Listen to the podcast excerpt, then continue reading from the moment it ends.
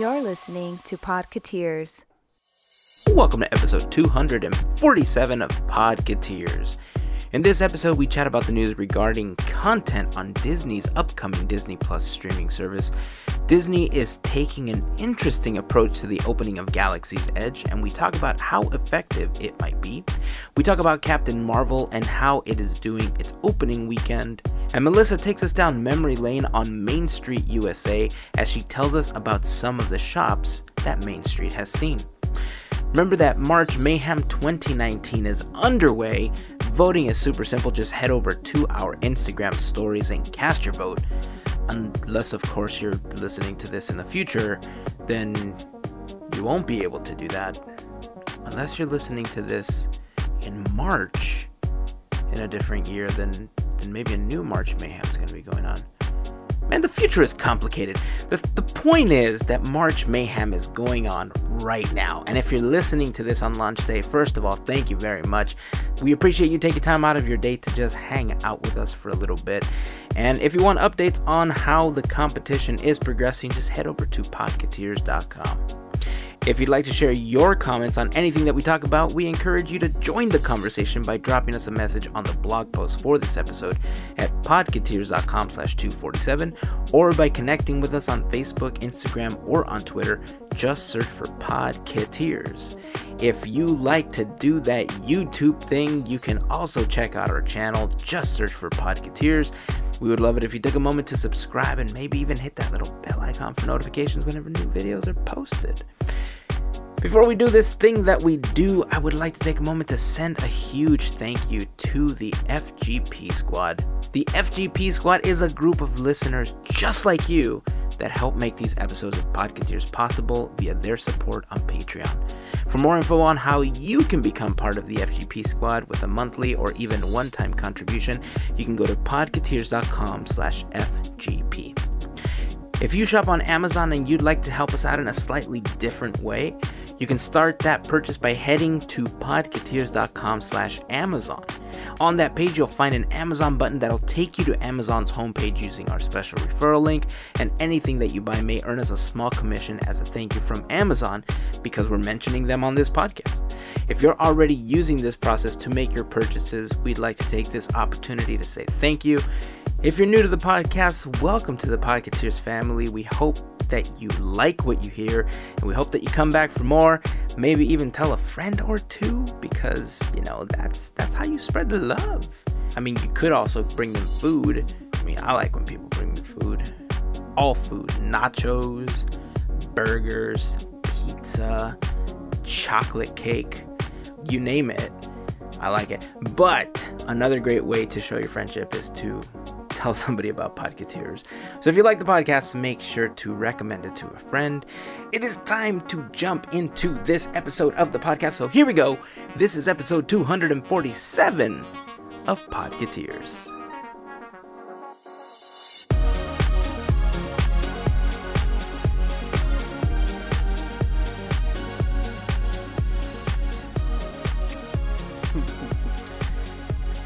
Well, guys, the streak is over. The streak? What's the streak? The streak is over. I thought streaking ended in the 70s. No, that's the wrong type of streaking, sir. Oh, my bad. The streaking I am referring to is not against the law. The streaking I am referring to is the one that says that finally Hazen has gone back home. Yay! And I Hooray. stepped foot in Disneyland again for the first time in 2019. Dang. I know, it seems horrible. That's crazy. right three months in that I'm making my first trip to the parks. It was not a long trip to the park. It was one of those things that was kind of last minute. Mm. My brother gave him gift cards for Christmas, and we had not had a chance to go back. So we promised them that we would head to the park specifically for that. Um, we figured, well, we're here for a couple of hours. Might as well just try to ride a couple things. So they each chose a, an attraction, and we ended up getting on the Jungle Cruise and Autopia. We did Nice. not do Cool. Mansion Opening or day Pirates. classics. Yeah, we didn't. didn't to mention her pirates. But I mean, hey, that's what the kids wanted, so that's what we did. and uh, I I had a chance to step into the tropical hideaway uh, a little bit, which we didn't get a chance to eat there. We just kind of stepped in, took a look around. We do plan on going back very soon. I think I'm gonna be there next weekend again. Nice. Um, that way, uh, I have a little bit more time, and it's an actual planned trip. You know, where I can stay a little bit longer. But yeah, we we went after watching Captain Marvel this morning. Nice. And I have to tell you, I've read some stuff online about how people are totally hating on this and how some people were hating on Brie Larson for the ca- you know the character portrayal and I mean I walked out of there thinking, man, I like this movie. yeah. That's good. I liked it a lot, actually. So I was pretty surprised about the criticism of Brie Larson in the role of Captain Marvel. Mel, you saw it this morning too, right? I did. And she. What did you think of it? Oh, I need to see it again. And she's in my top three. She top, easily top three what? People of all time? Remember how we yes, of MCU characters? Oh, okay. She's up there. Like wow. Okay. yeah, I didn't know anything about her, nothing. And what I saw was like this was perfect. But yes, you'll need tissues. Yeah, there was a couple of moments, especially. I mean, man, they start pulling on those heartstrings from the beginning. Uh-huh. you know but uh, i thought it was very fitting i thought it was really well done but yeah if you can be an emotional person Like those me. first few seconds whew, and they will get you they will get you Yeah. yeah, overall, I think the film was really well done. I like the story, and I like how they kind of tied it all together. There was a lot of things that we just knew as fact in the MCU, and they give you some answers to those things in this film. Mm-hmm. And I think the biggest thing that I heard was, well, it doesn't really tie in all the other movies, and I, I to those people I say, well, this takes place way before any of these movies take place. Uh-huh. So that's why they don't really reference it. And I don't think I'm going to go watch it again. Like I enjoyed it and I liked it a lot, but this is not one of those that I want to go watch again in the movie theater like I did Infinity War. Uh, but I will end up purchasing this film once it is out on Blu-ray. Cool. I think everything that they did, even the 90s nods, that was all awesome. Oh yeah, yeah. Soundtrack was really good Yeah. too. I think it was very appropriate. It was, you know, it was kind of this weird mixture of. I think the director wanted a little bit of Avengers, but yet a little bit of Guardians of the Galaxy, and a little bit of Thor Ragnarok, hmm. Yeah. all in one film, because there was a lot of character traits that you know were mixed into the character and how the music tied in and just how it played a role in telling the story that really made you feel that the director really wanted all of those elements to kind of begin the tie-in Mhm. if that makes any sense Yeah. because i know we're getting this film last but it's kind of the predecessor to everything so yeah super weird super cool all at the same time i totally dug it and if you guys have not seen it totally recommend it as well Um, I have a couple questions. First of all, I'm, I'm offended that you didn't ask if I saw it, but whatever. Uh, With So, your track okay. record. so let me let me put this envelope up to my head Uh-huh. no it is a marvel movie gavin you are correct, sir. did you watch captain marvel today Nope. I, did, I did not. Carnac speaks Very, very well done. Uh, so, did they play any '90s music in it? oh, yes. yes Oh, that's cool. lot. Yeah. I'll have to listen to the soundtrack on Spotify or something. Um, yeah So when is it set? Like I, everybody says the '90s, but like 1991 is very different than 1998, right? So like, Nin- I is it early say the- '90s? Yes, I saw a date and it was 92. Nice. That's what I had okay. seen. Yeah, that sounds Cool. about So, right. yeah. Very cool. It's right about the time that grunge really started to pick up. Yeah. and Nirvana was really becoming impactful uh, in the music scene. Very cool. And so like you know there's there's nods to that A in lot the of film as well so I like it. yeah really well done um, so yeah congratulations to everyone that worked on captain marvel as of us recording this episode it has already grossed 455 million Whoa. worldwide this weekend Uh huh. So Dang. 302 million international and 153 million domestic, making it the sixth highest uh, global debut in box office history. Awesome. So I, this is awesome, I, and I love the fact that this was also on the heels of International Women's Day. Yes. You know, so I I was just kind of like, ah, that's such a punctuation on It- it that it was just beautiful. Whoever did that behind marketing, bravo. That was awesome. Do you think there was actual thought behind that? I would think so. or do you so. think that it was just you know it just happened to be at that time No, it's too much of a coincidence because you think so yeah, because the because what the film, all the little messages and whatnot, I I took it as I think they they thought about it when to release it. Hmm. It's just okay I could see that. so many things. Yeah, Because that's this is what I the think. first big Marvel movie that's the central character is a female, right? Is that right? correct Yes. They've had some TV shows, but not uh, a feature film. So it would make sense that they would be strategic like that.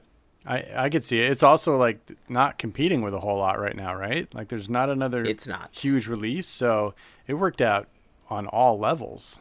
Yeah. yeah i really hope that it was planned and it just didn't happen to be that oh you know we want to make sure that we get this out before infinity war so this seems like a good date.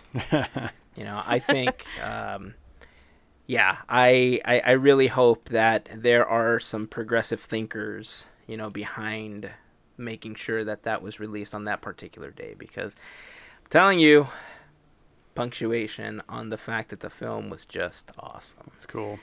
so i'm in go watch it Yeah. I can I can say, you know, I don't get to say this very often, but I contributed to that initial box office because normally I just wait a oh, couple weeks Oh, that's when the crowds die down, and then if I don't really care about the film, I just wait for the red box. Nice. And years from now, when people are listening back to these episodes and they're like, "What's a red box?" Well.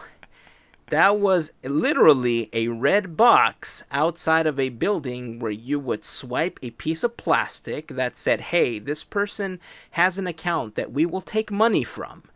And in exchange, we will let you borrow these things called DVDs that will allow you to play a film on your projected televisual system or LCD panel TV. I don't know what it's going to be like years from now when you kids are watching stuff on your holograms, but that's how we did it back in the day. Right. Uh, I think it's going to be farther than 10 years for people to forget what DVDs are. You don't I know. think it'll be a little farther than that. you don't but know. they might be obsolete by then. I will agree with that. They very true, very true. I mean, how many things do you see on VHS now? Zero. None. Yeah. Hey, and so can I just quickly add that actually let's jump into this. The announcements for Disney Plus that happened this last week. Yeah. Yep. uh, super cool that they announced uh, that pretty much everything is coming to Disney Plus, which in essence means goodbye Disney Vault. Yep. Uh huh. Sorry that we can't sell you a brand new version in a new rare rock or precious metal in the future because now you could just pay us a monthly fee to watch it all. Bejeweled edition. the bejeweled edition. That is what Disney Plus is. New to our bling bling collection. That's funny. Did we not call this? Well, you know, Yeah. I, I have so many thoughts about this. First of all, I think that I'm a little surprised, but also impressed that they decided to do the whole feature film catalog. Uh huh. Um, and I, I think that's what they had to do to be a viable streaming service. They had to do that. Now, I Yeah. think we haven't heard anything about the one thing that I would feel makes them truly competitive, and that's Disney Channel stuff. So all of their television properties from like Kim Possible to Disney Afternoon, even to Gravity Falls, like we haven't heard a peep about the Disney TV stuff, the Disney Channel stuff, right? That's Right. what I think would make them truly competitive. But this puts them in the arena and gives them a shot against things like Netflix, which is the, you know, king of the room right now. So I think it's awesome. They also, I read somewhere that they're going to be, you know, like with the elimination of the vault, they're also going to be releasing home media versions of their catalog. So like everything's coming out of the vault, whether you stream or you buy a physical copy, which I think is really cool. Yeah. Yeah. I'm missing a few uh the princess movies and Yeah. to know that they're going to do this, Mhm. oh my gosh, thank you because I can't find, I can't buy Sleeping Beauty. And that's the one movie that I could watch over and over. And I, Yeah. instead of waiting, I'm just going to get this. I'm a binge watch. So Yeah. I'm so excited when they had announced that. Thank you, Disney. Yeah. You know, it's funny when Disney first started to partner with companies like iTunes, for instance. One of the things that really got to me was the fact that if you went and you redeemed that code, it was essentially locked to iTunes. You couldn't stream it on any other service that came along because it's been redeemed with a digital service at this point. And what iTunes and Disney would do is if a film was coming to a particular anniversary or they were going to celebrate it in, in a way that required a lot of attention for the film, they would pull it from that service. And so all of a sudden, if you went into your iTunes library, it would be deleted. It just would not be there until the time frame passed and then they just allowed it to be back in the streaming hmm. service. So one thing that I really liked was when Disney Movies Anywhere kind of circled into having its own digital service and then it ultimately became Movies Anywhere. Yeah. you know when they started to to circle around and have all the services just kind of make it a one-stop shop right? It, it was nice because regardless of whether you cashed in a code for google play music or for amazon or for itunes they all lived in one place.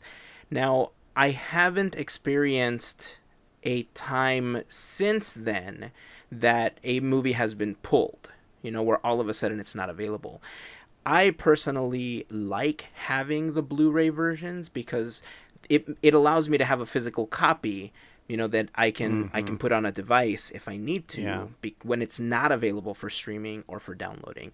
And I I think for for film collectors, it's going to become a really big thing going on in the future. So, one, I like the fact that they're releasing everything, like you said, Mel, to be able to purchase some of those things that weren't available before.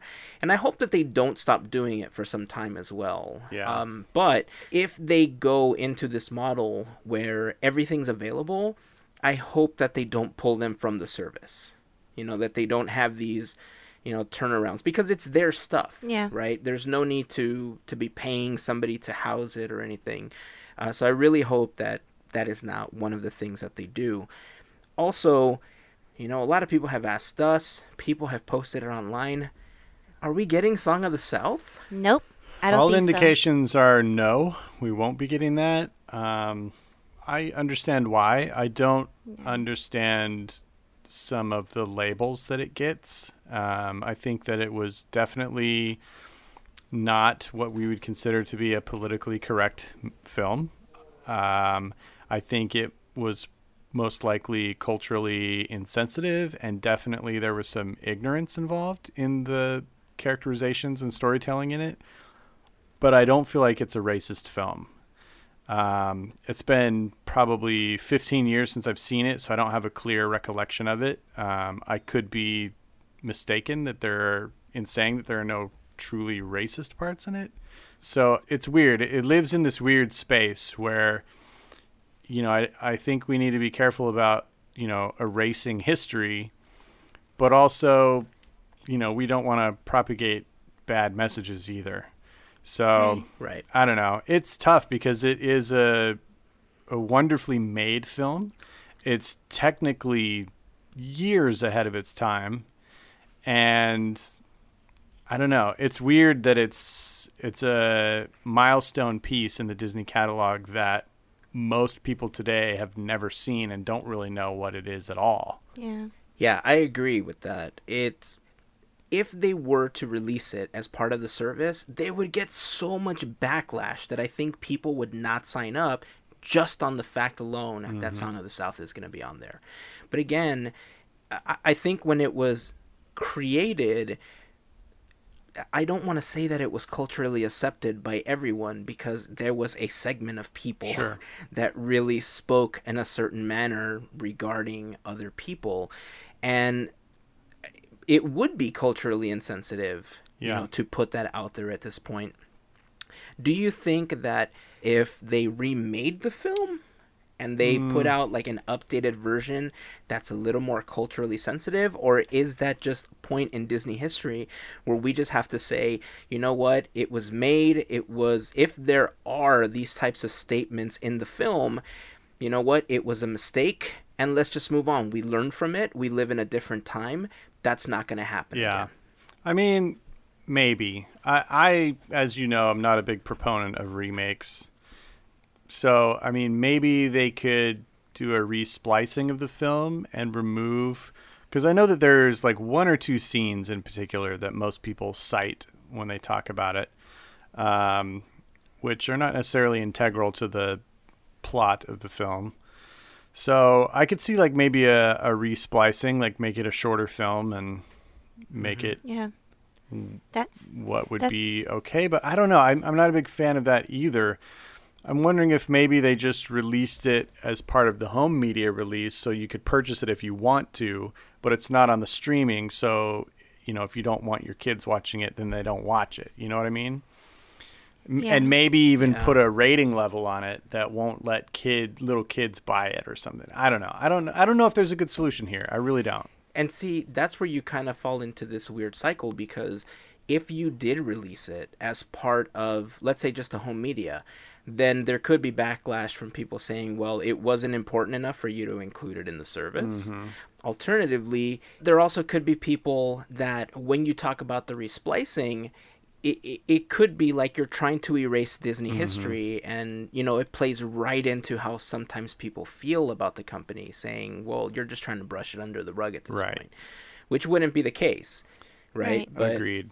yeah, it's a really difficult situation. Well- I think the fact that they're just not releasing Yeah. it might be the answer at this Yeah, point. unfortunately, I think that probably is the best of all answers. Um, interestingly enough, it to me by no means is the most egregious example of social missteps in the animation history at the Disney studio because there are certain shorts that they created that have really really terrible stereotypes and you know insensitivities in them.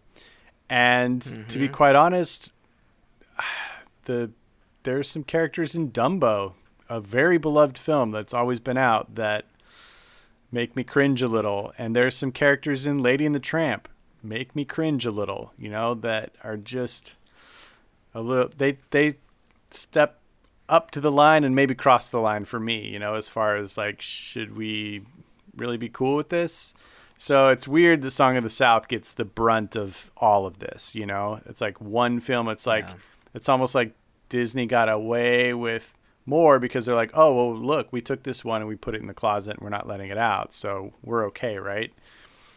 Um, that's kind of dumbing it down i know but i don't know this is a this is a sticky issue for sure So I want to pose a question to all of the listeners, and and I want to make this an honest discussion without you know really bickering because I know how flared up the commentary can become on a topic this sensitive.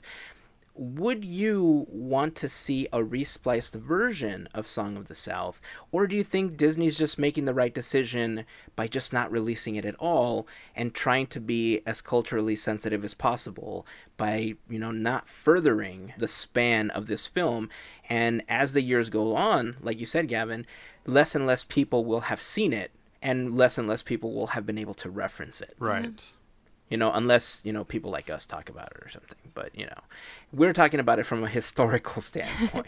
It's it's kind of like darn if you do, darn if you don't. Like you're just stuck in the middle.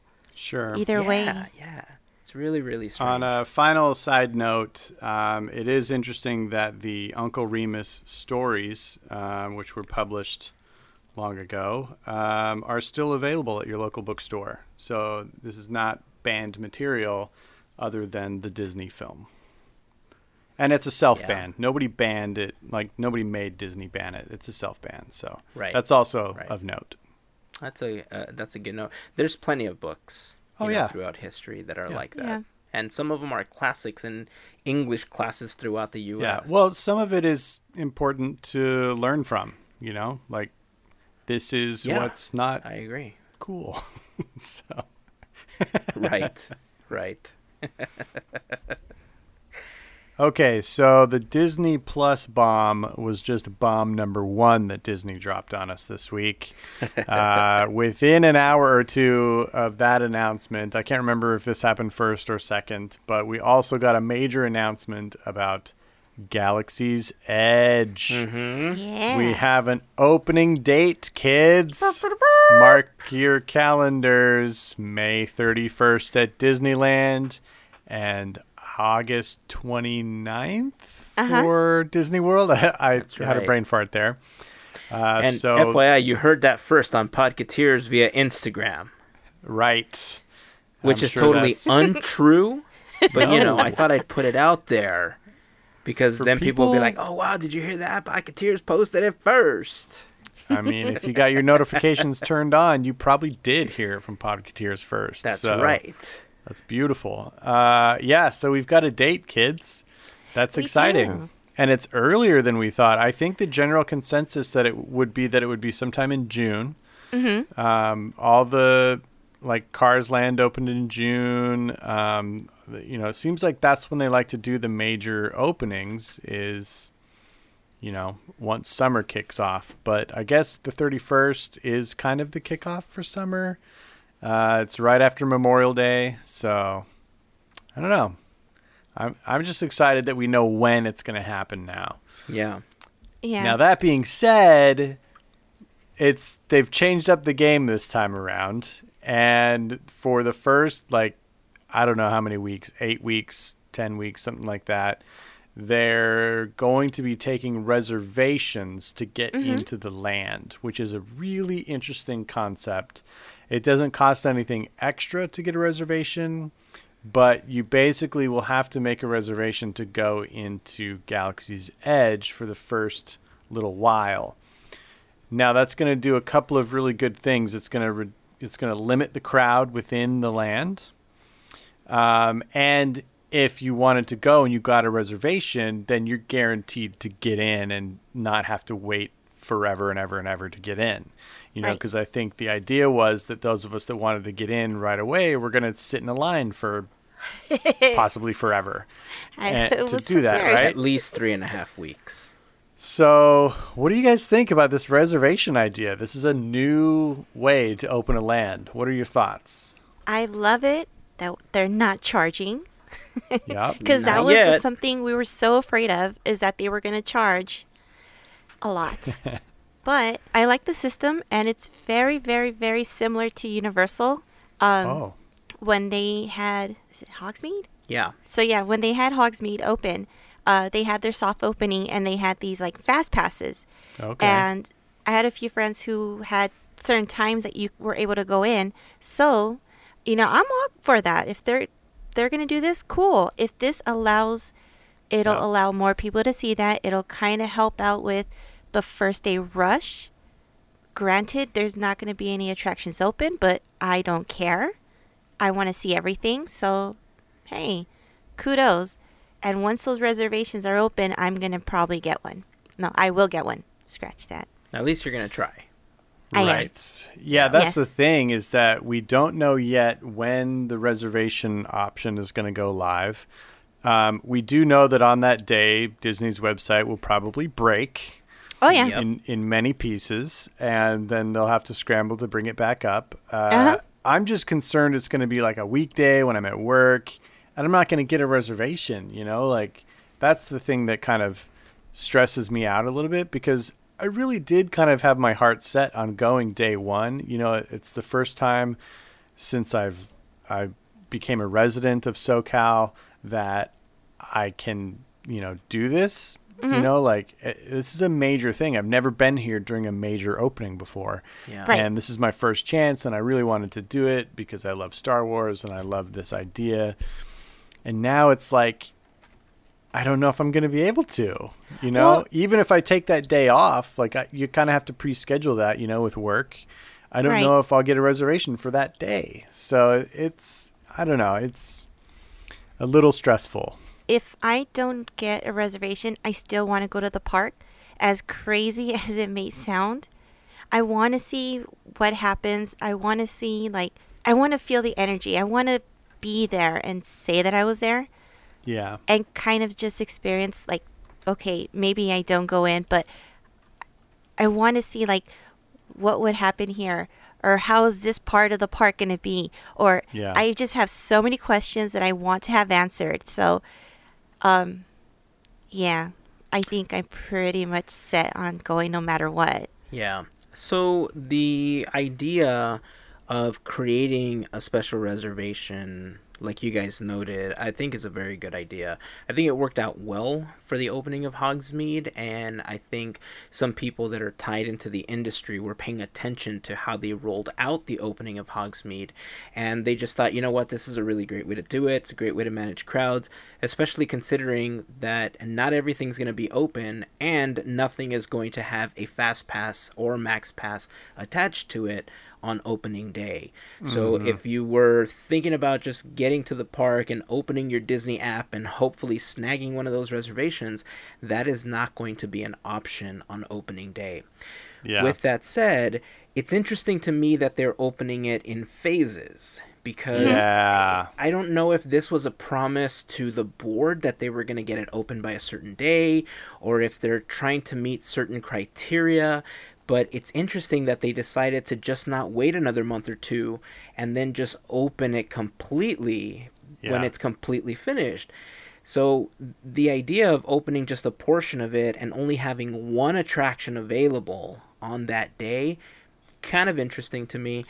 Um, and as far as the reservation thing is concerned, I think we already got a glimpse of how they're going to do this. And I, want to say that we talked about this in an episode late last year. Uh, if we didn't, uh, or if we did, maybe it'll trigger something for you guys. But what ended up happening was we received a notification that there was going to be this special event. And I remember VJ sent me a text message and said, Hey, look, there's this special event. Watch out for this message. And it's possibly going to be like a preview of Galaxy's Edge or, or something. And so we were just watching and watching. And as soon as Disney posted it, we went and signed up. We entered all our information. We did what you normally do. You know, you go to the link and you follow the instructions basically. And so we we got confirmation email saying that we were in. We had time slots for, you know, the day that we tried for. And then days later, we received a second email saying, "Hey, by the way, psych, there's no event. We, This was just a test Right. email.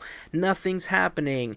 So we were super confused weeks ago when this event was supposed to happen according to the original email we got in contact with disney and we said hey we received this email. They talked to several departments and they said no it was just a test. We're really sorry. There's nothing going on. There's no events. Sorry about that. So we thought okay at least we know nothing's actually happening. But it does seem like they were testing that in particular for how they're going to do the reservations for the opening of Galaxy's Edge. If it does turn out to be that way, it is difficult because if you are not available to see the tweet or to see, you know, the post mm-hmm. on Instagram or Facebook or however you follow Disney and go to that link, those reservations get snagged up super quickly. Yeah. Granted, this is not a two or three hundred person event like these little special events that they do after hours. This is thousands of people that they're going to allow. However, there are possibly hundreds of thousands that will be interested Yeah. in the opening of Galaxy's Edge. Oh, so, yeah.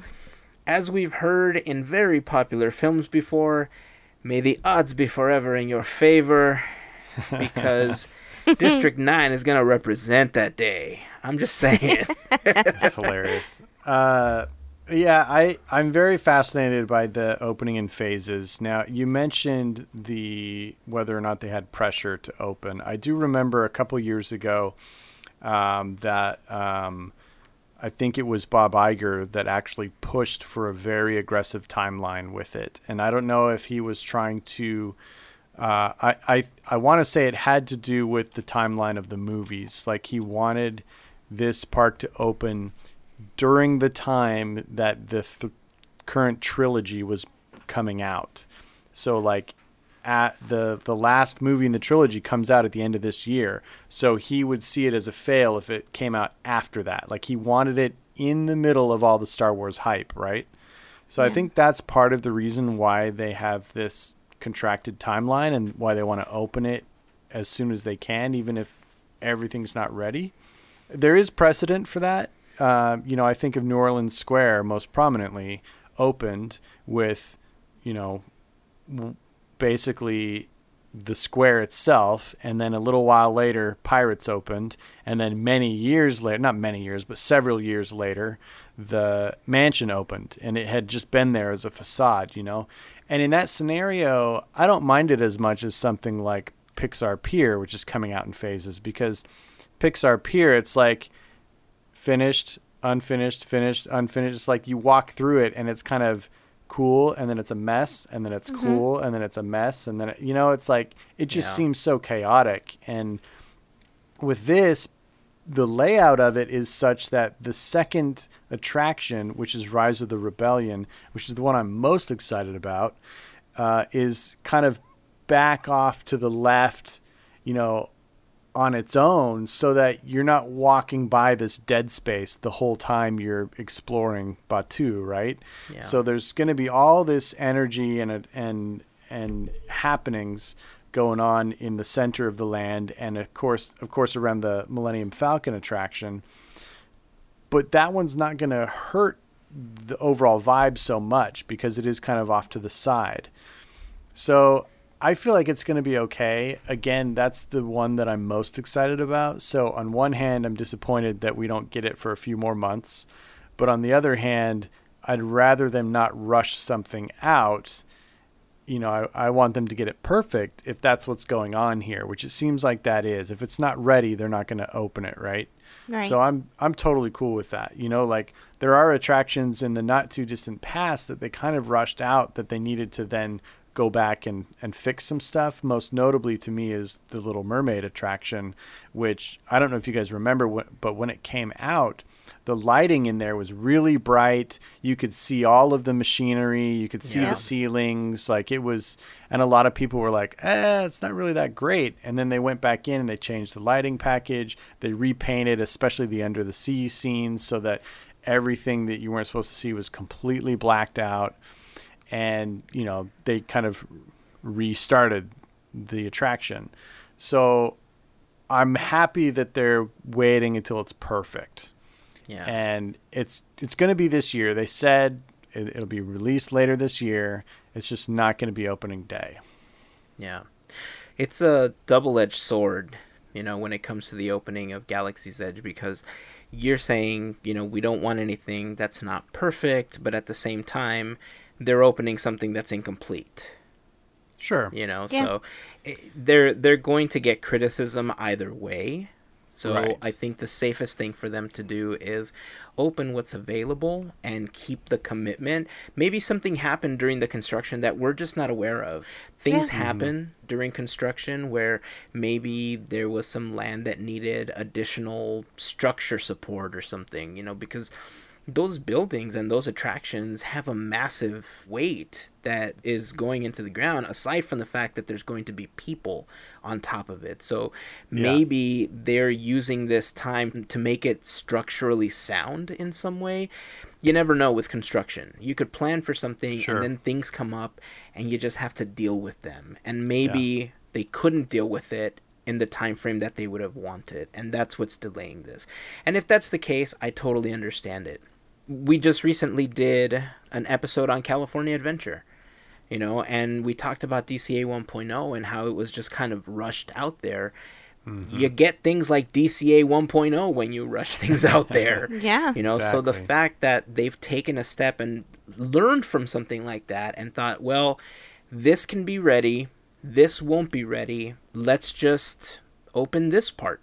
Yeah. you know and i think that's great the idea that i thought there was going to be a soft open you know we we had talked about this previously you know we we had chatted about this that i had heard rumblings that there was going to be this soft open in may. I didn't think that it was going to become an official opening at the end of may. Yeah. you know i just thought it was going to be hey let's test out this let's see how it goes let's test out all these alternate endings and ah, it's just super strange.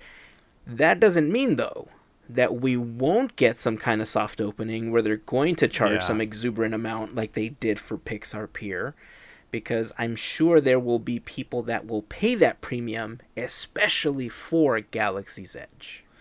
Yeah, I, I don't know about this one because I feel like they may not want more spoilers than they've already released.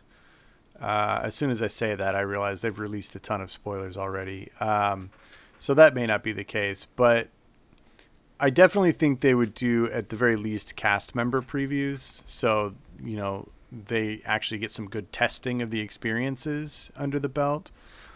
But yeah, I don't know. I, I feel like this is going to be a non soft opening kind of event, Hmm. personally.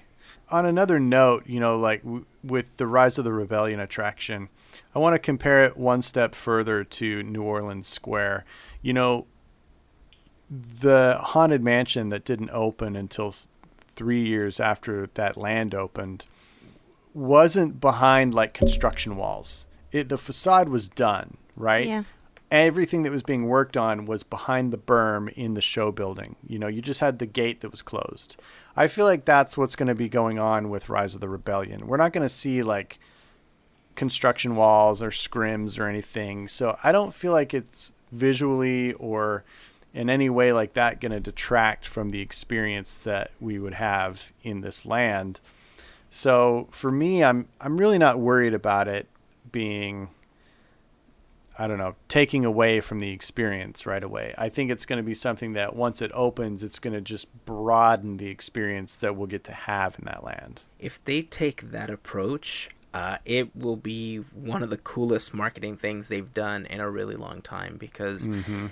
They could put up a bunch of signs or they could have stormtroopers there or they could have well not stormtroopers but they could have you know rebel spies or something saying hey we're working Yeah. on something here come back in a few months once we're done with it and Yeah. because of the immersive experience that they are promising for galaxy's edge how Yeah. great would that be if now you're in on the secret about what's happening before Totally. they rise it, it would be super cool if they took that approach I wouldn't put it past them because you know they're known for uh, spiels and whatnot, so that would be pretty awesome. I agree. Well, I mean, I, I feel like I know a lot of the answers that we're going to get by posing this question, but let's put it out there anyway. How does everybody feel about the opening of Galaxy's Edge? Will you be there on May 31st if you're able to snag one of the coveted reservation spots? Or do you feel that May 30th is the last day you're going to go for a while because the crowds are just going to be super insane for just quite a bit? Yep. Leave a comment, join the conversation over on Instagram, Facebook, or on Twitter. We'd love to hear your thoughts on this, and we'll share those thoughts in an upcoming episode. All right. So speaking of listener comments, I wanted to go back a couple weeks to uh, a listener who uh, put a little comment on my Instagram post for the episode about California Adventure 2.0. Oh yeah, yeah. So shout out to Disney Lover 1216. Cool. Uh, she wrote in a comment that says, Amazing podcast. When I listen, it's like having friends who understand my love for all things Disney. I'm a fairly new listener, but I look forward to the episodes each week. Thank you for all the great content. So that was awesome. Oh, thank Aw. you. Yeah, it was really sweet. Um, so yeah, we we thank you guys for listening, for tuning in, for uh, joining us as friends in this kingdom we love so much. Yeah. And if rad. you if you happen to like the podcast and you like what we do here, you know, tell a friend. The greatest way to help spread the love is to just tell somebody. It's free. Yeah. Commandeer their phone and say, "Hey, you have that podcast app, right? Yeah, cool. Let me sign you up for this Podcateers podcast." They might make you laugh and you might learn something. Who knows? Heck yeah. To everybody out there that's listening, thank you all. And maybe leave a review on iTunes. But if it's anything less than five stars, please don't. oh Lord. we have to Oh, pay man. if, if it's anything less than five stars. So, you know, just five star ratings, everyone. Nice. Well, thank you. Was that on, on uh, you said it was on Instagram? Yeah, it was on Instagram. Very cool. Well, So- Disney Lover 1216, thank you very much for your comments. Um, we're Disney Lover. What number should we give ourselves? Because it seems like it's it's like a 23? membership card. Yeah, Disney Lover 23. yeah, oh, I see what you're doing there. Yeah, yeah, yeah. I see what you're doing there. Or it could be Club Disney Lovers 33. Ooh. One day I'll get Uh, a chance to dine there. One Right? One day. One day. All right. Well, before we continue, just want to let you guys know that this episode of Podcateers is brought to you by the generosity of a fine group of folks that we like to call our podcast fairy godparents, but they like to call themselves the FGP Squad. And if you want a little bit more information on how you can become part of the FGP squad, you can head over to podcateers.com slash FGP for more information. To everyone that is a part of the FGP squad, we just want to send out a huge thank you. We heart you, and we're sending hugs. Because, you know, Yeah. hugs. You guys hugs are rock. good. Hugs are good. Squirrel! okay. So this week we wanted to talk about uh, a section of the park that's very near and dear to us. We all see it because, quite frankly, it's the only way to really get into the park, and that is Main Street, USA. Uh, there's a lot of history, obviously, for Main Street USA. There's been a lot of changes since opening day. And if we told you all those changes, it's probably going to be a 17 hour episode. So Oh, we're going to try to compress that. And we're going to have Melissa tell us a little bit about Main Street USA. And then we'll talk a little bit about some of the changes and some of the things that we've learned throughout the years about this amazing part of the park. So without further ado, let's do this, Mel. Sure. And I will try not to take 17 hours because there's a lot of stuff. There is. There's so much good stuff. Was not easy. Alrighty. So, Main Street USA. Pretty much it feels like home. For me, it does. For many others, it does too. Smelling the sweet goodness of the baked goods, seeing the many shops before us, you know, and seeing what was there before. There's like little hints and stuff. So, as you may know, Main Street USA is based off of Walt's hometown of Marceline, Missouri. Walt wanted to bring a taste of home to Disneyland. And I mean, that's a pretty sweet tribute considering we're still talking about it 63 years later. So, one thing for sure, Main Street USA is the one land that does get many holiday or celebration treatments. It mm-hmm. you would see like the bunting, the garlands, and now recently the Valentine's Day. I mean, this land goes all out. And it's really, really sweet throughout the whole year. I love the bunting that they do because to me that's such a classic style of decor, and Mm-hmm. it totally fits with that era of you know Main Street kind of thing. And I've always been totally in love with the Halloween bunting, you know, the Yeah. oranges and yellows that they put up. I think it makes the street look magnificent along with all the pumpkins and such.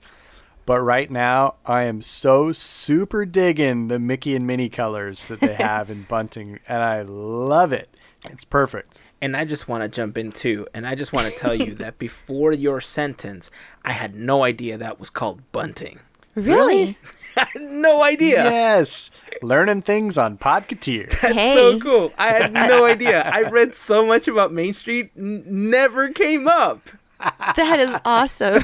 That's hilarious. Wow. so, on this episode, the focus will be mainly on the shops that have come, gone, or are current. So, the way I'm going to describe it is I'm going to try to paint a map as if you're walking towards the castle, and I'm going to go left, right. I did not realize that there's more shops on the right. Mm-hmm. Yeah. All right, so the first shop is the Emporium, and with its name on both sides of the street in large marquee style, you really can't miss this opening day shop.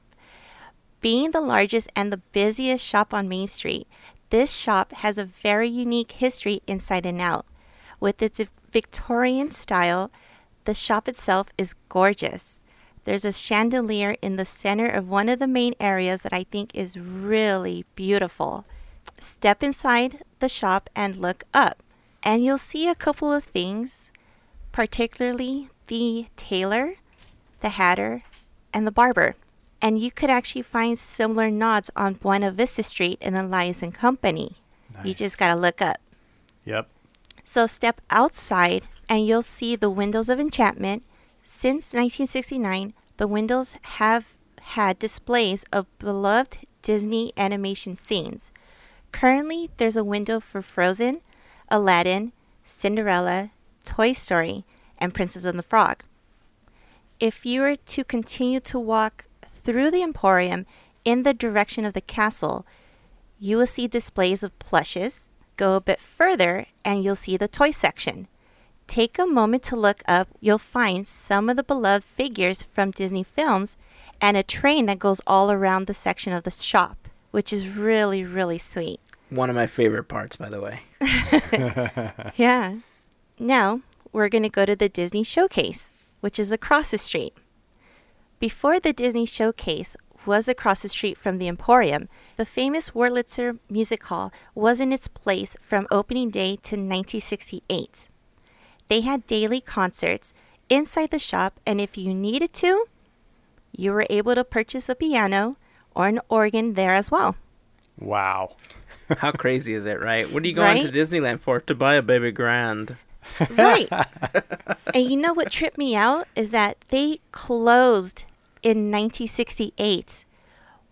I want to know if they were to have opened one year later, how many organs they would have purchased because yeah, of Mansion. Because of Mansion. Yeah, Uh-huh. they could have had a themed sale. Uh, right? That's I'm like, oh Man. man. That's funny. I never thought of that before. So, in 1970, the hall was transitioned to the legacy of Walt Disney, but it only lasted for three years. After that, it became the Disneyland Presents, a preview of coming attractions in 73. And it wasn't until 1989 that Disneyland had the Disney Showcase that we know today. Next shop we're going to be talking about is Main Street Magic Shop. Woo! Oh, sorry.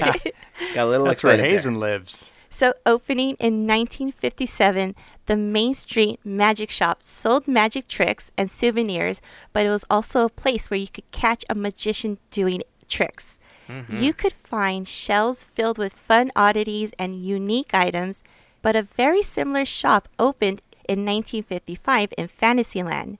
This was Merlin's Magic Shop. Hmm. And, of course, well known actor Steve Martin had his start over in Fantasyland for a few years before coming over to Main Street when Main Street finally opened its doors. However, in 2009, the Main Street Magic Shop was not technically a magic shop, and they only sold general merchandise until Houdini's Magic became owners but Disney was allowed to keep the name, which is really sweet. I'm glad Yeah. they did. Yeah, they had a kiosk outside in downtown Disney as well, which is how they had the brand out there. And if you mm-hmm. purchase any of like the pre-packaged magic tricks that you could learn in a few minutes, they all said mm-hmm. Houdini's magic, but outside the Oh. marquee still said uh, Magic hmm. Shop, like Disney Magic Shop. Oh, pretty cool. Pretty cool. Yeah, a lot of the cast members were trained with some of those tricks. To this day, you can still walk in and buy a bunch of Houdini's branded prepackaged magic. Some of them super cool. I will not vouch for many because uh, some are. If if you're an adult, they they have less flair than if you are a child. I'll say that. Oh, okay. you know because you can clearly see what's going on. And if you are an adult and you want to do uh, better magic the uh, cast members that are behind the counter are very well trained. They're super good at what they do. They're amazing at presenting the stuff there. Just go up to them and say hey i like this can you show me kind of like the adult version that I can do as a parlor trick or something? And they will be more than happy to show you something. And then, you know, you can purchase that as well. So, uh, you know, when I was learning magic, I'll tell you a quick story. when I was learning magic, um, I spent a good amount of time learning card magic, basically. That's my favorite type of magic close up card magic.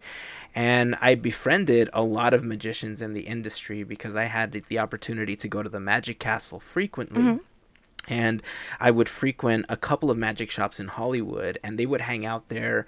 Uh, I ended up helping some of them develop their websites and their email newsletters and their shipping. You know, it was awesome. You know, it- kind of in exchange, you know, for all the help that I was doing, they were teaching me their craft. And Uh, like on my bookshelves at home, I have a bunch of magic books. Like if you saw them, you'd be like, "Ha ha, nerd!" Aw. You know, I have, you know, it, it's insane how many magic books I have. But I remember going to the magic shop and then just kind of workshopping things with the people there because they knew, you know, like you you could openly tell them, "Hey, I'm working on this," and I could workshop it. But the coolest part was when when uh, guests would come into the magic shop and I would just perform something for them, they would freak out and they would turn over to the people in the counter and say, "I want to learn that." But Nice. it wasn't something that they sold. It was always something that I was learning from a book. And so after a while, they were like, "Yeah, um, dude, you got to stop doing that. Don't do that in here anymore." Aw. That's awesome. So I started doing stuff that was closer to what they actually had in the magic shop. And then mm-hmm. I could kind of point them to, yeah, I learned that. And that's kind of how I learned how to do this. You like, you learn the principles and then you can, eh, which is true, right? You learn the principles and you can kind of apply it to anything. Yep. But yeah, I would perform at the Disneyland magic shop. That's awesome. You know what? I've never seen a magic trick be done there. There. really? Yeah. Oh, well, the next crazy. time I I'll have. show you one. Yeah, we're still waiting on that Hazen magic show we've been hearing about for years. Well, we have to go to the magic castle. That's where I get my my mojo going. hmm. All right, or Club go to Magic 33. Anybody that wants to go to Club 33, boom, we'll do it. Perfect. I can't promise you it's going to be good magic, especially considering that I haven't done it in so long. But I'll show you something. Sure.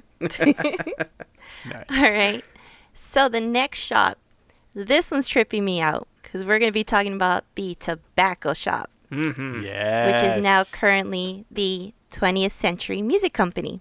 hmm So imagine a shop where you could smell tobacco outside coming from the inside, souvenirs and tobacco accessories of all sorts, in which none of the products had any Disney characters on them. Right. Ashtrays were all over the park. A lot of them were in front of the attraction because you couldn't really smoke in line, but you could smoke outside of the line. Mhm. So, hey. It was a different time. Oh, yes. oh, yes. Uh, it ended up being closed in 1991, and afterwards, the Great American Pastimes took over selling baseball cards and sports memorabilia for about eight years. Huh. And that ended up closing in 1999. Since then, it's been the 20th Century Music Company selling Disney DVDs and video. Still standing on the sidewalk, though. If you look outside, you're going to see that Indian from day one, which is really, really cool. Yep. And there's another one in Frontierland that still stand there, stands there today as well. Yeah. That's right. Do you know why they're there? The only thing I knew is just because of the shop when they had that opened. Yeah.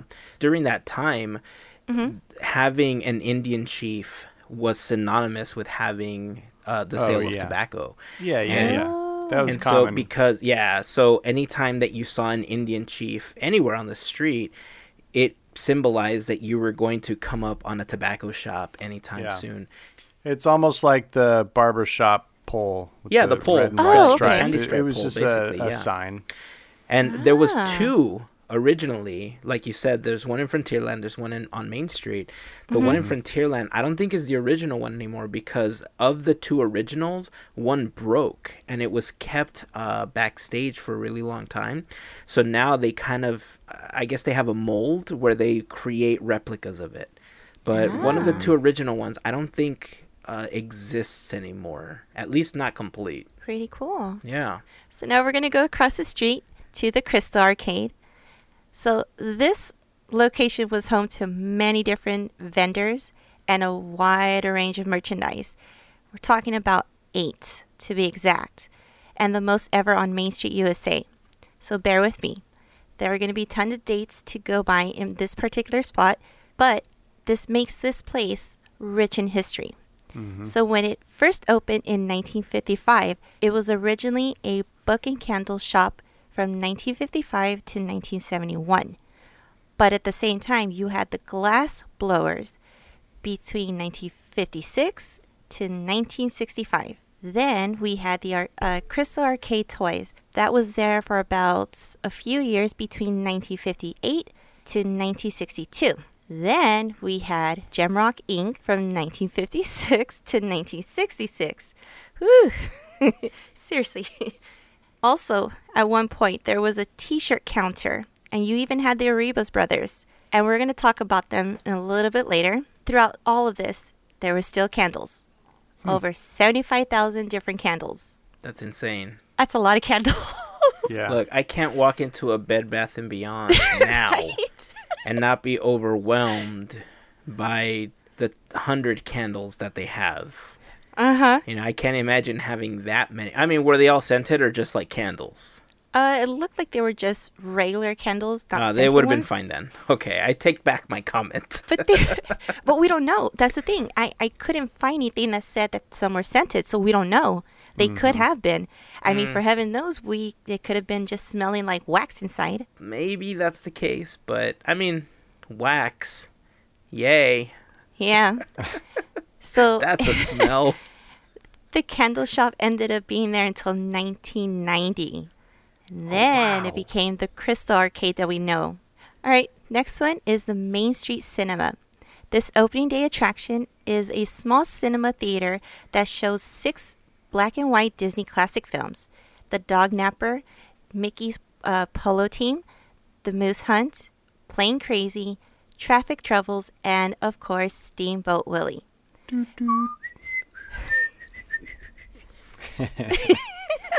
I paused because I was like, I knew you were going to say something. My favorite in there is Plane Crazy. I love that cartoon.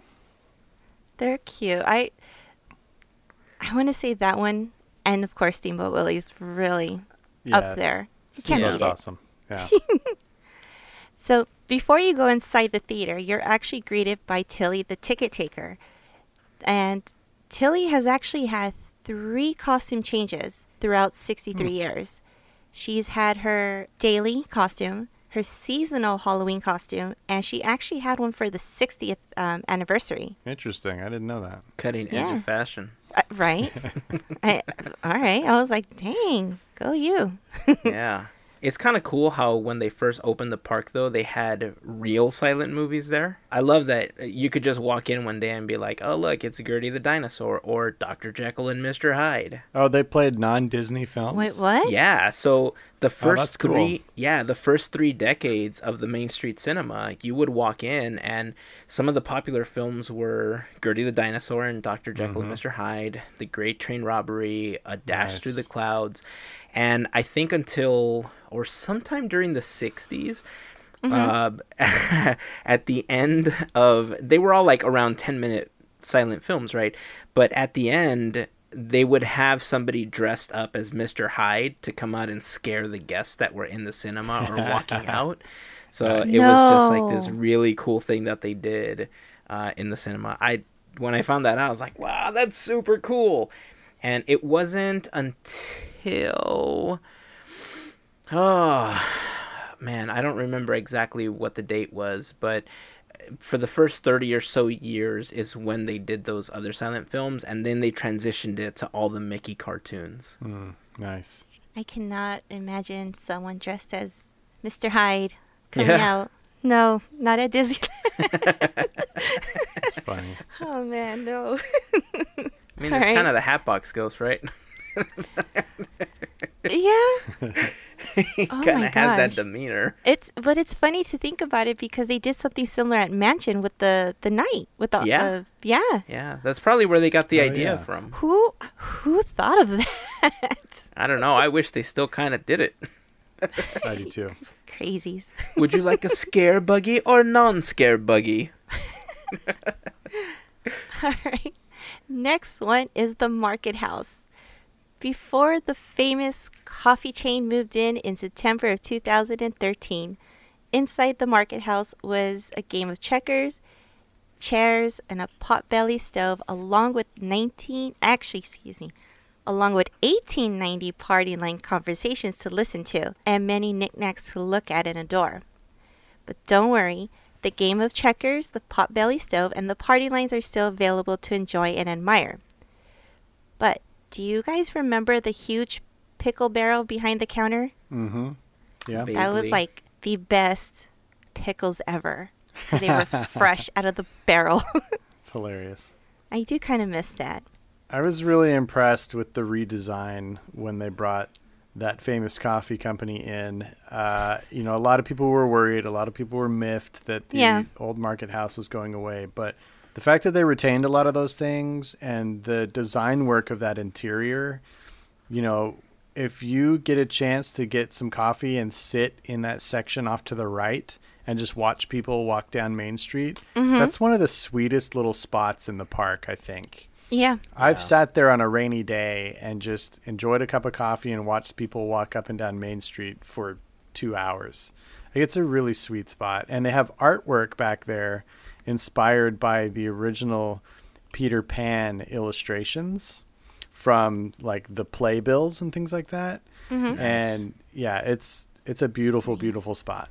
I, I've, I don't know if, I think I've sat there once. It's really pretty though. Yeah. I mean, well done.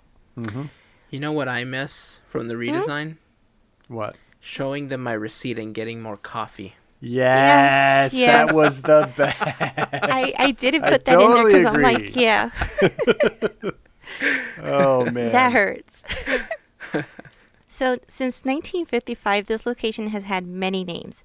It originally opened at the as the Swift Market House for 15 years until Swift was dropped, and it became the Market House in 1971 to 2013.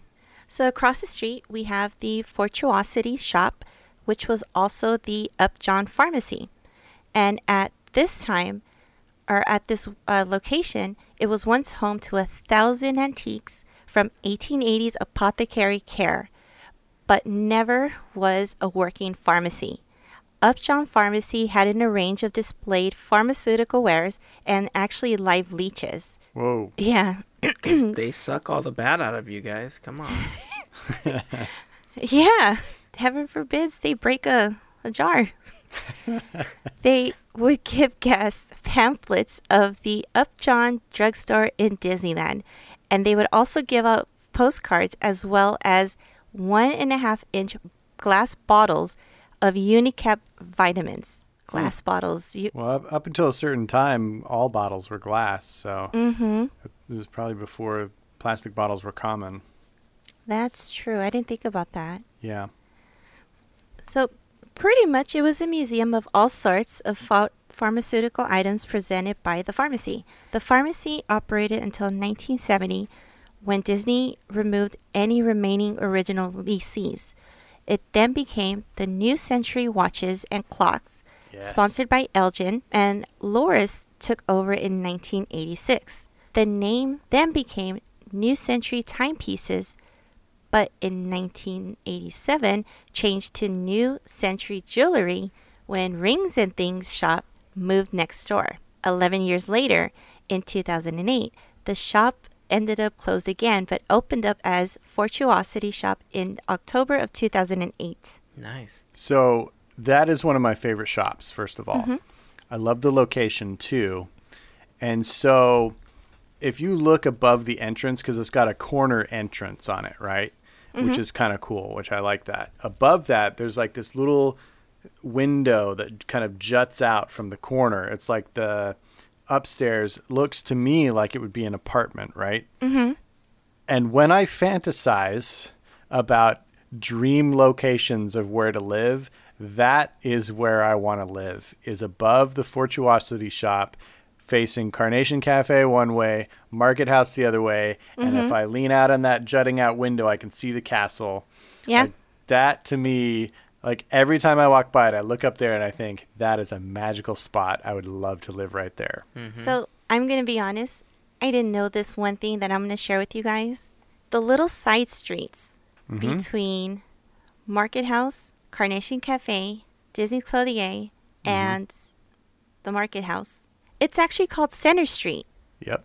East Center Street, West Center Street. I didn't I honestly did not know and I'm like, "What?" Yeah. Cuz I learned about the Flower Mart and I'm like, "Oh, wait. Yeah. It was on what?" Like East East Center Street was supposed to lead you to Edison Square eventually, Mm-hmm. and West Center Street was supposed to lead you to International Street. Yeah. None of which ever happened at Disneyland, but which some Yeah. still dream of possibly happening one day. Yeah. one day.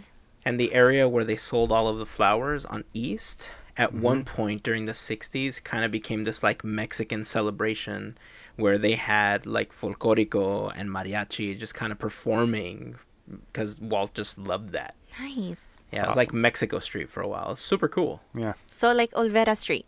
Kind of, yeah, but I think they officially called it Mexico Street, if I'm not mistaken. Super creative. yeah, right. It's right to, to the, the point. point. to the point. Okay, so now we're going to go across the street and we're going to go to Disney Clothier's. This little corner was home to many little shops when Disneyland opened, and this location was first home to Ellen's gift shop for two years. And right after, two years after that, it was just an art gallery. Hmm. However, opening at, at the same time as Ellen's gift shop was Gibson's greeting cards, which included the stamp, coin, and pen shop for a few years, and you were able to purchase greeting cards, postcards, pens, stamps, coins, all sorts of souvenirs. Later down the line, the location became the Hallmark Communication Center for about 25 years, but this isn't the only history that Hallmark has with Disney. Their history dates back to 1930s as they were the license holder to manufacture greeting cards and other stationery with Disney uh, characters. Once the center closed down in 1983, it then became Disney Clothiers and still operating present day. The next shop is Chester Drawers, which I just realized it is a pun. Took me a while. I was like, oh, I'm like, why would it be chest chest of drawers? Yep. Oh, I got it. I got it. Fantastic. So opening it in 1955 as the Bluebird Shoes, um, it was actually around for just a short amount of time and solely catering to children. That's all they sold was like children's shoes. In 1956 through 1959, it became Wonderland Music Company. After that, it became the Kodak Camera Center in 1960. So Chester Drawers has been at Disneyland since 1994. It's pretty interesting to know that Kodak actually had a couple of spots on Main Street, and we'll talk about that in a little bit later as well. Next shop over, we see the Castle Brothers. This location was a prime spot for all things cameras before it was a clothing store. GAF became the official official film in 1970s. Polaroid took over in 1980s, and then nearly 30 years later, Kodak became the official film in until 2013, when Nikon became the official camera of Disneyland. Timepieces were always changing. In 1969, it was Timex. In 1974, it was Elgin. In 1990, it was Lorus. Today, the Castle Brothers just sells pretty much sells menswear of all sorts. Mm-hmm. So now we see the Crystal Arts. The Crystal Arts is a shop where you'll find some of the most beautiful glass pieces and tiaras in Disneyland. The building did open in 1955, but it was Timex that once stood there until 1972. However, in 1966, a crystal shop by the name of Cristal d'Orleans of New Orleans Square opened, and it was operated by the Arribas brothers. They ended up opening up a similar shop in Walt Disney World in 1971, and the next year we would see the sister store on Main Street. Both crystal shops in Disneyland are still operating today. And this is officially not a plug for the Arribas brothers, although they do some amazing work at all of the shops that they have. But shout out to our buddy Jason, who works at the Arribas brothers over at Walt Disney World. If you are into crystal art, head on over to the Arribas brothers and go say hello because he's there. He, you know, he does amazing work. And tell him Yeah. Podcateer sent you, and he'll say like, "Oh, hey, cool," and then he'll high five you. Because that's all he can really do. I mean, what else is he gonna do? I'm just saying. That would be so cool if somebody actually went over to him and said, "Hey, Podcateers said hi." At least one of the 13 people that listens is going to do that. Alrighties. Cross the street, we are going to the Penny Arcade, one of the few spots that has been open since 1955 and was once a full arcade filled with games and other attractions inside. You're first greeted by Esmeralda the fortune teller, who's also had a few updated looks since opening day. Her f- most recent one is getting updated with technology, and we talk about that in episode 235. Mm-hmm. Behind her, you would find the antique mutoscopes and kaleidoscopes, playing some of the first motion pictures. In the far back of the arcade, you'll find the Welte Orchestrion, and this hand carved beauty was purchased by Walt himself as part of his unusual instrument collection, and it played tunes every seven minutes. There are a few other arcade games in the area. For, for instance, there would be some that would test your strength. There was a love test machine at one point as well. Sometimes you'll find a Pinocchio machine where you can make Pinocchio dance to I Got No Strings. In the far left of the Penny Arcade, there was a shooting gallery where the Gibson Girl Kitchen is today. The shooting gallery only lasted seven years, and the sounds of the gallery was kind of clashing with the ambience and the music of Main Street USA. So they ended up removing it. At the time, there were two more shooting galleries in the park one in Adventureland in the Bazaar and one in Frontierland, which still operates today. Mm-hmm. Now we're going to go across the street to the Silhouette Studio. In the Silhouette Studio, you may have thought this shop was here when the park opened, but that isn't the case.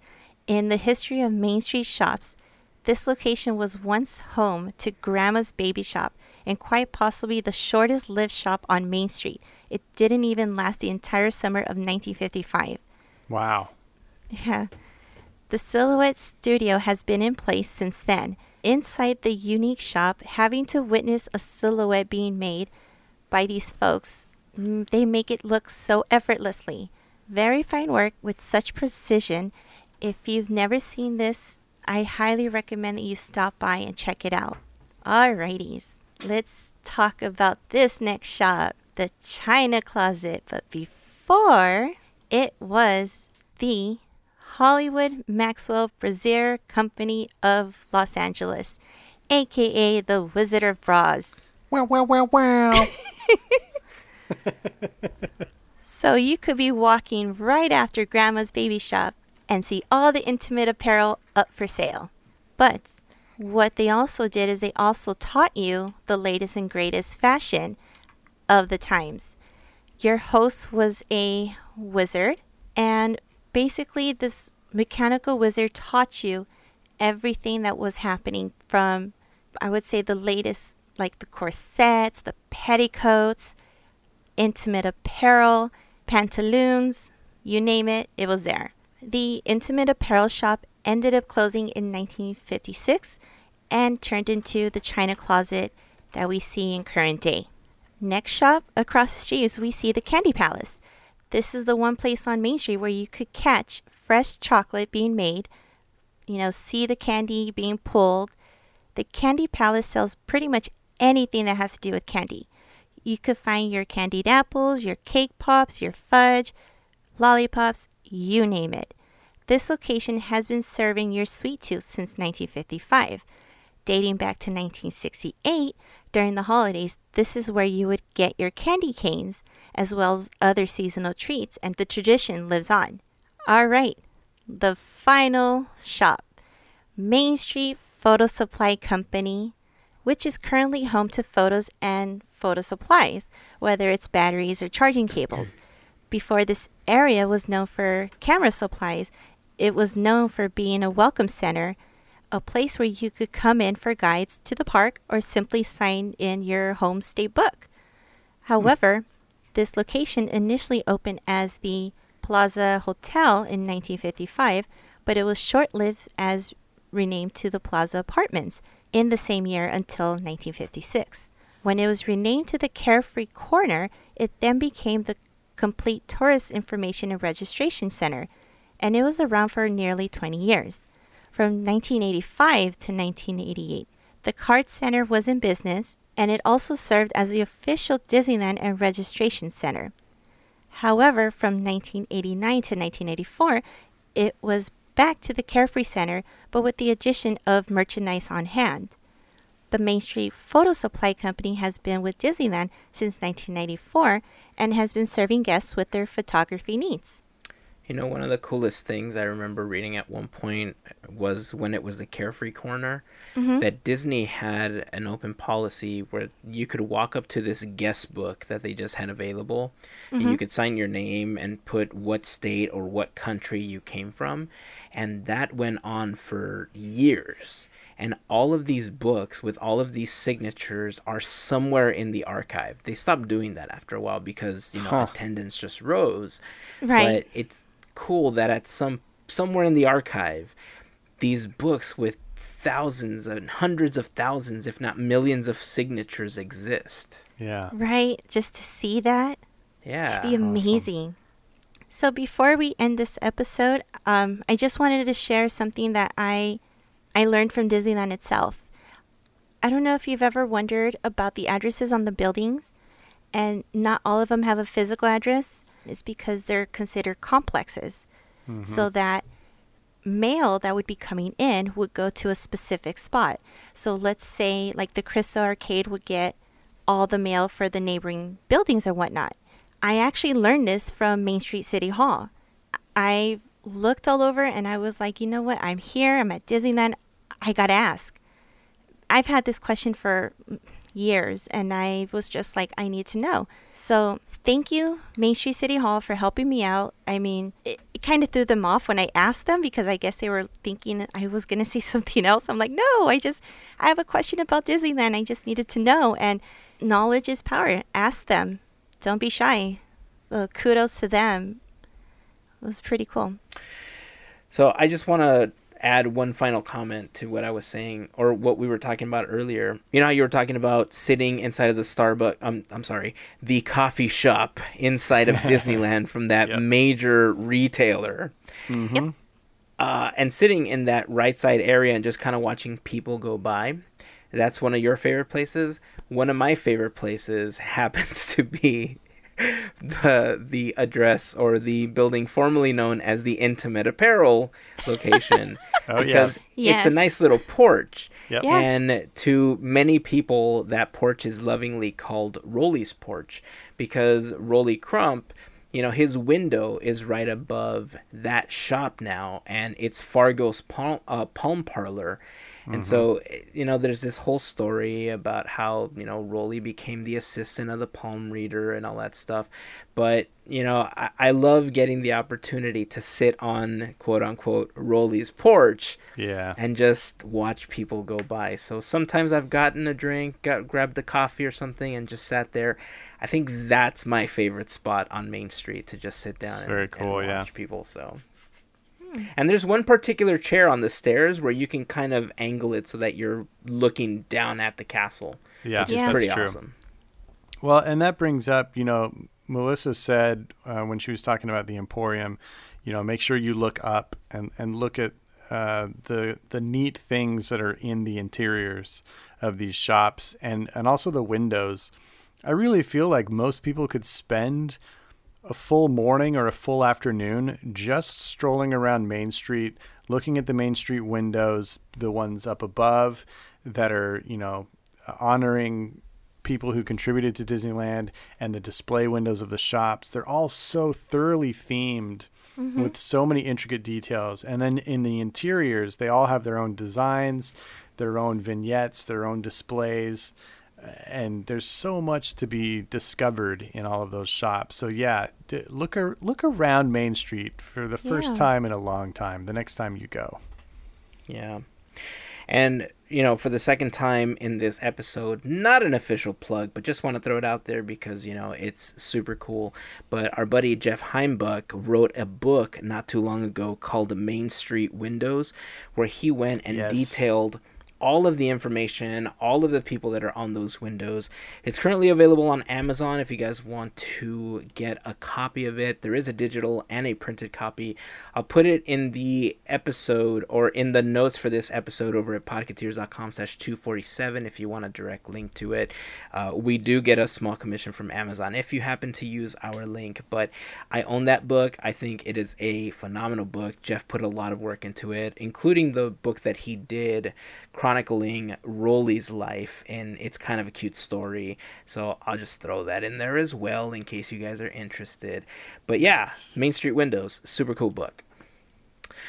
All right, well, I think that's it for this uh, walk down Main Street chronicling all of the shops.